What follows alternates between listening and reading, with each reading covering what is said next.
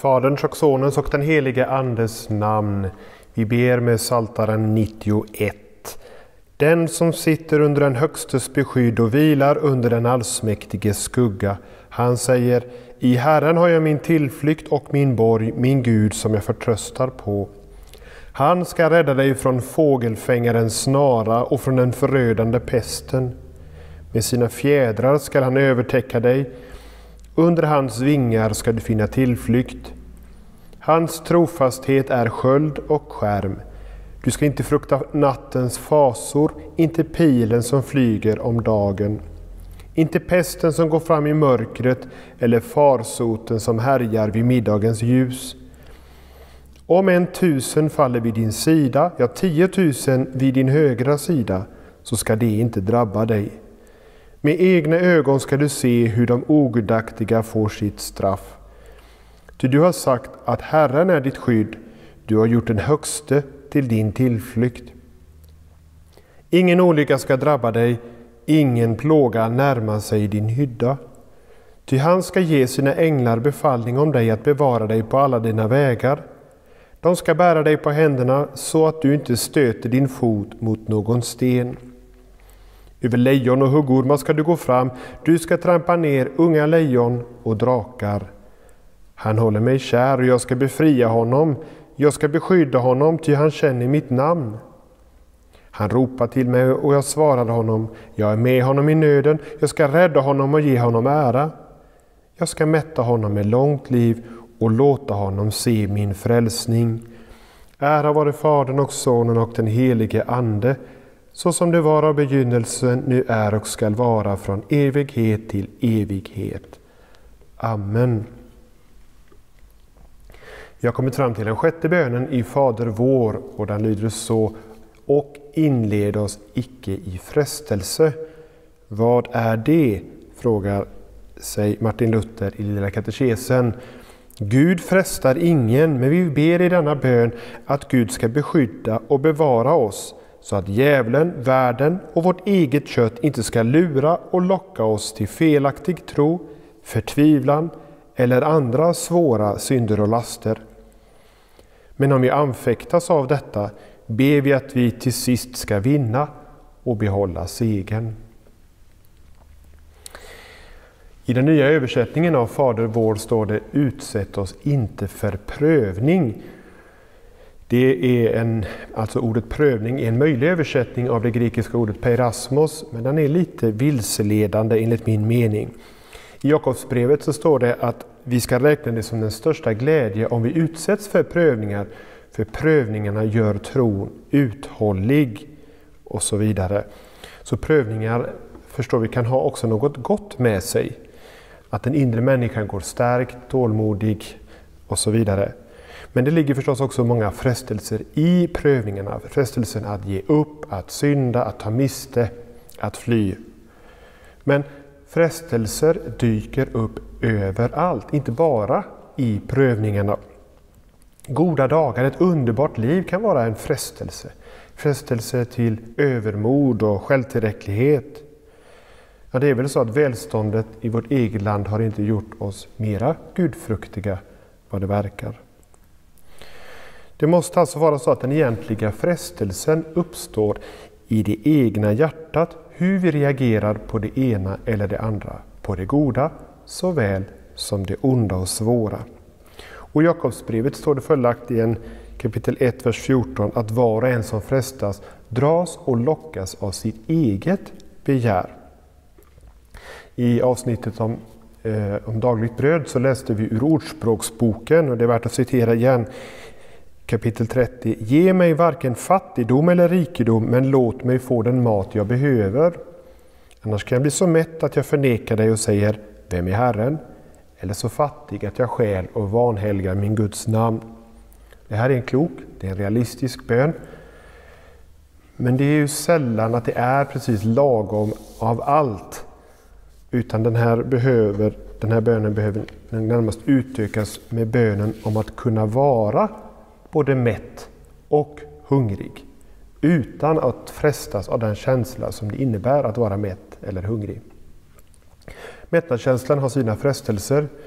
Eh, vi kan tänka på kung David i Gamla Testamentet. Under många år flydde han för sitt liv från kung Saul och skrev under de här åren på flykt några av sina mest älskade saltarsalmer om Guds utvägar ur ångest, om Guds ro i den största oro, om Gud som en hjälp i nöden väl beprövad.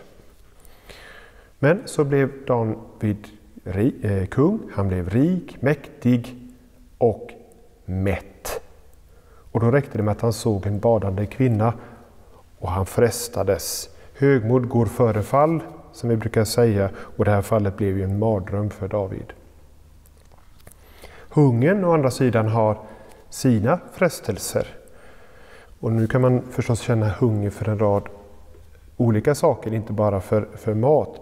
Man kan känna en hunger efter ett erkännande, efter en större trygghet, efter en position, efter en livskamrat och så vidare. Och den här hungern kan vara en så stark känsla att man inte klarar av att vänta på Herren, på hans omsorg och försyn och ledning. Utan tar den här hungern i egna händer, går över gränser och förlorar sig själv. En annan person i Gamla Testamentet, Abraham, fick ju vänta så länge på den son som Gud hade lovat honom. Och säkert hungrade Abraham, eftersom han var barnlös, efter ett barn. Eh, alltså han hungrade efter ett barn överhuvudtaget. Men också efter det barn som skulle föra den här välsignelsen med sig som Gud hade utlovat. Och att hungra och vänta under hunger, det är så svårt. Så Abraham, han tog saken i egna händer och gjorde tjänstekvinnan Hagar med barn. Och det var inte Guds tanke och det blev inte bra. Paulus skriver i Filipperbrevet 4 att han i livets hårda skola blivit förtrogen med allt och alla förhållanden. Han skriver, jag kan vara mätt och jag kan vara hungrig leva i överflöd och lida brist. Allt förmår jag i honom som ger mig kraft. Allt förmår jag, inte i mig själv, hungrig som jag är och kan bli, men i Gud som ger mig kraft att vara hungrig tills han själv mättar med sitt goda. Och jag kan vara mätt så att jag lika fullt väntar allt gott ifrån Gud. Kom ihåg hur djävulen frestade Jesus med bröd i öknen när Jesus efter 40 dagars fasta var hungrig. Det står, då blev han till slut hungrig och vi kan bara ana eh, eh, omfattningen på Jesu hunger. Kraftigt försvagad och ytterst utsatt för frestelse. Men Jesus genomskådade djävulens rätt så försåtliga frestelse, den att ifrågasätta vad Gud hade sagt för att få brödet. Så han avstod. Människan lever inte av bröd, svarade Jesus, hur hungrig en människa än är, utan av allt det som går ut ifrån Guds mun. Det lever hon av. Det lever vi av, ännu mer än av bröd. Och Vi kan lägga märke till hur Jesus fann ord just ur skriften till att avväpna frestaren med. Och Det behövs en stark förankring i Guds ord Guds vilja för att både genomskåda frestelserna och fly ifrån dem och gå segrande ur dem. Och så står det att när frestaren hade lämnat Jesus kom änglar fram och betjänade honom. Och de kom förmodligen med bröd. För Jesus var ju hungrig. Det står så ofta i Bibeln, vänta på Herren. Han ska göra det i sin tid. Och så många frestelser kommer egentligen av att vi inte kan vänta på Herren. Vi läste i katekesen att vi ber Gud beskydda oss. Ja, vad ber vi honom beskydda oss ifrån? Då listar eh, Luther tre saker i nämnd ordning. Till felaktig tro, till förtvivlan och för det tredje andra svåra synder och laster. Och då ska vi nog förstå det här som en rangordning. Det är den felaktiga tron som är den stora faran. Ur en felaktig tro flödar många, eh, många synder och laster och frestelser. Det vill säga detta att inte vänta allt gott ifrån Gud, att inte vänta på hans hjälp när hungern och behovet är verkligt, utan istället vänta och hoppas på allt möjligt annat. Och att inte vänta på Herren, det leder ju till förtvivlan. Först när man märker att det man hoppades på och tog till egen kraft istället inte blev bra. Det kunde både David och Abraham intyga. Och sedan förtvivlan över att man övergett Herrens bud. Men också förtvivlan som kommer naturligt här är en frestelse. Och vägen fram, det är att fly till Herren som man förbrutit sig emot, också med de svåraste synder och laster, med sin felaktiga tro och sin förtvivlan. David gjorde det. Och hans syndabekännelse i Psaltaren 51 är värt sitt eget studium här, men låt mig bara eh, kort säga några saker om Davids flykt till Herren med sin i sin förtvivlan. David vädjar där i psalm 51 till Herrens godhet och hans stora barmhärtighet som David hade lärt känna under sina unga år, under sina svåra år på flykt undan Sauls besinningslösa raseri. Och han vädjar till Guds godhet och stora barmhärtighet som sin tillflykt, som sitt enda hopp när han hade förbrutit sig så illa. Och han talade öppet till Gud, också om det egna begäret som han nu hade fått se i vitögat. Han skriver Du vill ju ha sanning i mitt innersta. Lär mig då vishet i hjärtats djup. Skapa i mig, Gud, ett rent hjärta och gör mig på nytt frimodig och stark. När vi i de här katekesandakterna också frågar oss vad eh, de olika styckena ger anledning till för bekännelse så kan vi göra här Davids syndabekännelse till vår egen. När vi betänker vad våra olika begär, vad vårt innersta, vad vårt hjärta har lett oss till och vända det till en bön och bekännelse inför Herren. Om vi tänker oss att David hade bett den här bönen, inled oss inte i frestelse. Vad hade han då egentligen bett om? Det kan ju låta som att Gud är den som inleder i frestelse och vi ber honom att låta bli att göra det. Men Gud frestar ingen, står det i skriften. Men för David som fått en djup respekt för syndens makt att bedra, för det där slumrande begäret som är ständigt redo att slå till, så måste bönen närmast ha blivit en bön till Gud om att finna styrka. Just när han visste att han skulle vara svag och ledas in i frestelser han inte kunde motstå. Inled oss inte i frestelse. När Jesus i Getsemane sa till lärjungarna att de skulle vaka och be för att de inte skulle komma in i frestelse, så står det om lärjungarna att de somnade istället. Med den följden att de var helt oförberedda på det som väntade dem. Vi kan tänka på hur det gick för Petrus alldeles efter, inne på översteprästens borggård. Jesus hade sagt att djävulen hade bett om att få sålla lärjungarna som vete. Nu skedde det. Men när Petrus då frestades att förneka Jesus istället för att bekänna honom så kunde egentligen inte Petrus skylla på någon annan. Även om trycket där inne var hårt och han pressades och det var ytterst obehagligt att vara associerad med Jesus. Det var hans eget begär som lockade honom. Nu är djävulens sållning inte att leka med. Det förstår vi.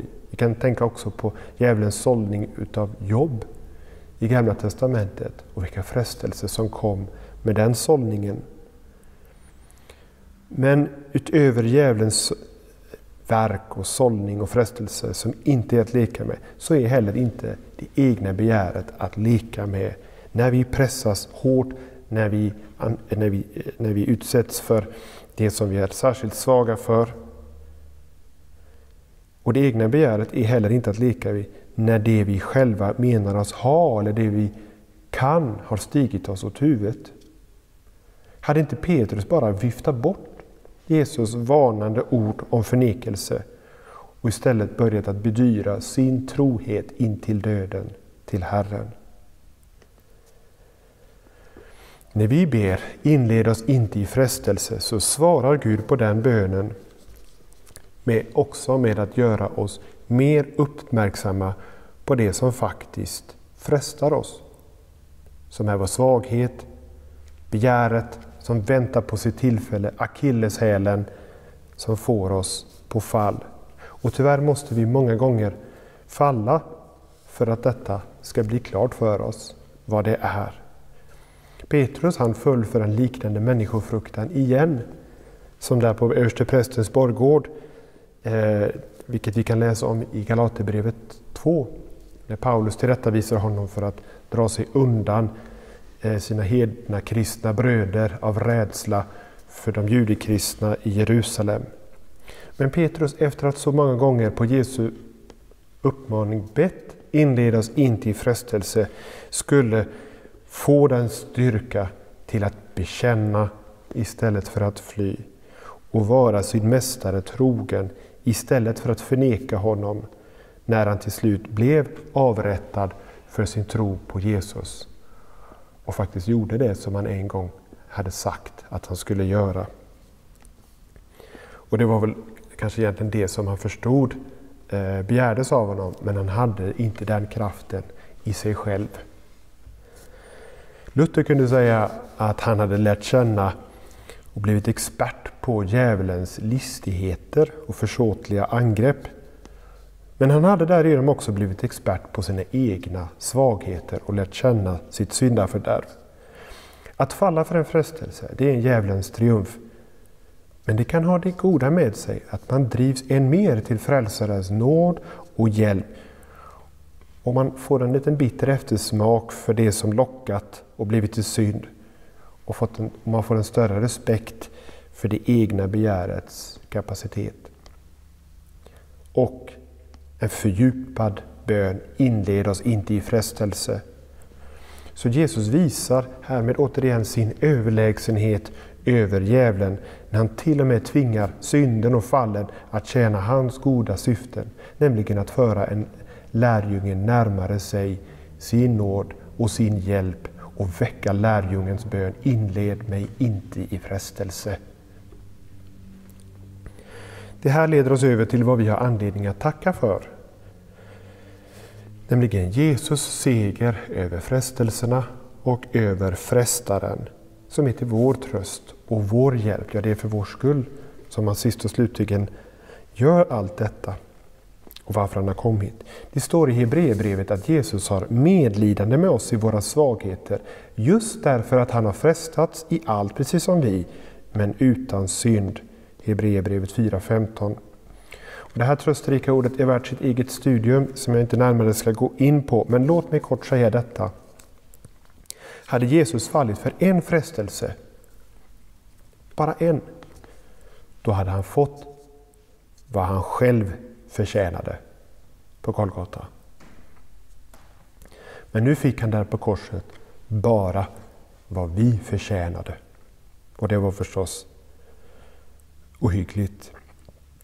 När Guds straff var utmätt och han låg i sin död i sin grav, då fick Jesus vad han själv förtjänade, nämligen uppståndelsen från de döda. Och han kan se på oss som uppstånden från de döda med en frälsares medlidande. Se på oss med allt att vinna i det att han tar sig an svaga lärjungar och för dem framåt på trons och helgelsens väg. När alla deras synder är försonade så har han allt att vinna på att föra oss närmare honom och himlen. Och han vet ju själv hur försåtliga djävulens frestelser är. Och här handlar det om att lära känna sin fiende. Och han vet hur omgivningen påverkar oss. Det är en lång väg att vandra, att lära sig genomskåda djävul, eh, världens alla bländverk. Men han är med där. Och hans arm är utsträckt. Som när lärjungen Petrus gick på vattnet och kunde gå på vattnet på Jesu ord och inbjudan. Men som frestades till att med blicken flacka runt och se på det stormiga havet och de ursinniga vågorna istället för det ord som Jesus hade sagt till honom. Och han hade sjunkit djupt i det havet om det inte vore för Jesus utsträckta hand. Alla ursinniga attacker från djävulen, från världen och från vårt eget kött får vi besvara med bön och den fjärde och sista punkten. Inled oss inte i frestelse. Det är en kort summarisk bön som rymmer allt och framförallt så rymmer den det som Gud har tänkt med det här. Och även om det här kan ta ett, ett helt liv att upptäcka vad som ligger i den bönen så ligger allt det som Gud tänkt i den. Och den ber vi inte bara för att undvika att falla i vantro, i förtvivlan och andra svåra synder och laster, utan också för alla de anfäktelser som håller oss borta från Frälsarens medlidande och utsträckta hand till nåd och hjälp. Det är faktiskt i just det sammanhang där det står att Jesus frestats som vi, som vi får uppmaningen, nu citerar jag Hebreerbrevet 4 och 16, låt oss därför på grund av vår trogne överstepräst som har medlidande med oss i våra svagheter, därför att han har frestats så som oss i allt, men utan synd. Och låt oss därför frimodigt gå fram till nådens tron för att få barmhärtighet och finna nåd till hjälp i rätt tid. Vi ber Gud, du frestar ingen.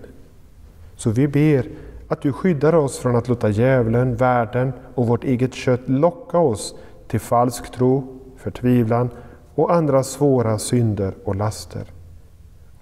I anfäktelser ber vi dig om förtröstan till dig och ditt ord, för att vi så må övervinna anfäktelsen och behålla segern genom Jesus Kristus, vår Herre. Amen. Vi ber också så som Jesus lärt oss att be. Fader vår som är i himmelen. Helgat varde ditt namn. Tillkommer ditt rike. Ske din vilja så som i himmelen så och på jorden. Vårt dagliga bröd giv oss idag och förlåt oss våra skulder så som och vi förlåta dem oss skyldiga äro och inled oss inte i frestelse utan fräls oss ifrån ondo. Ty riket är ditt och makten och härligheten i evighet. Amen. Andakten avslutas med en psalm ur psalmboken nummer 568.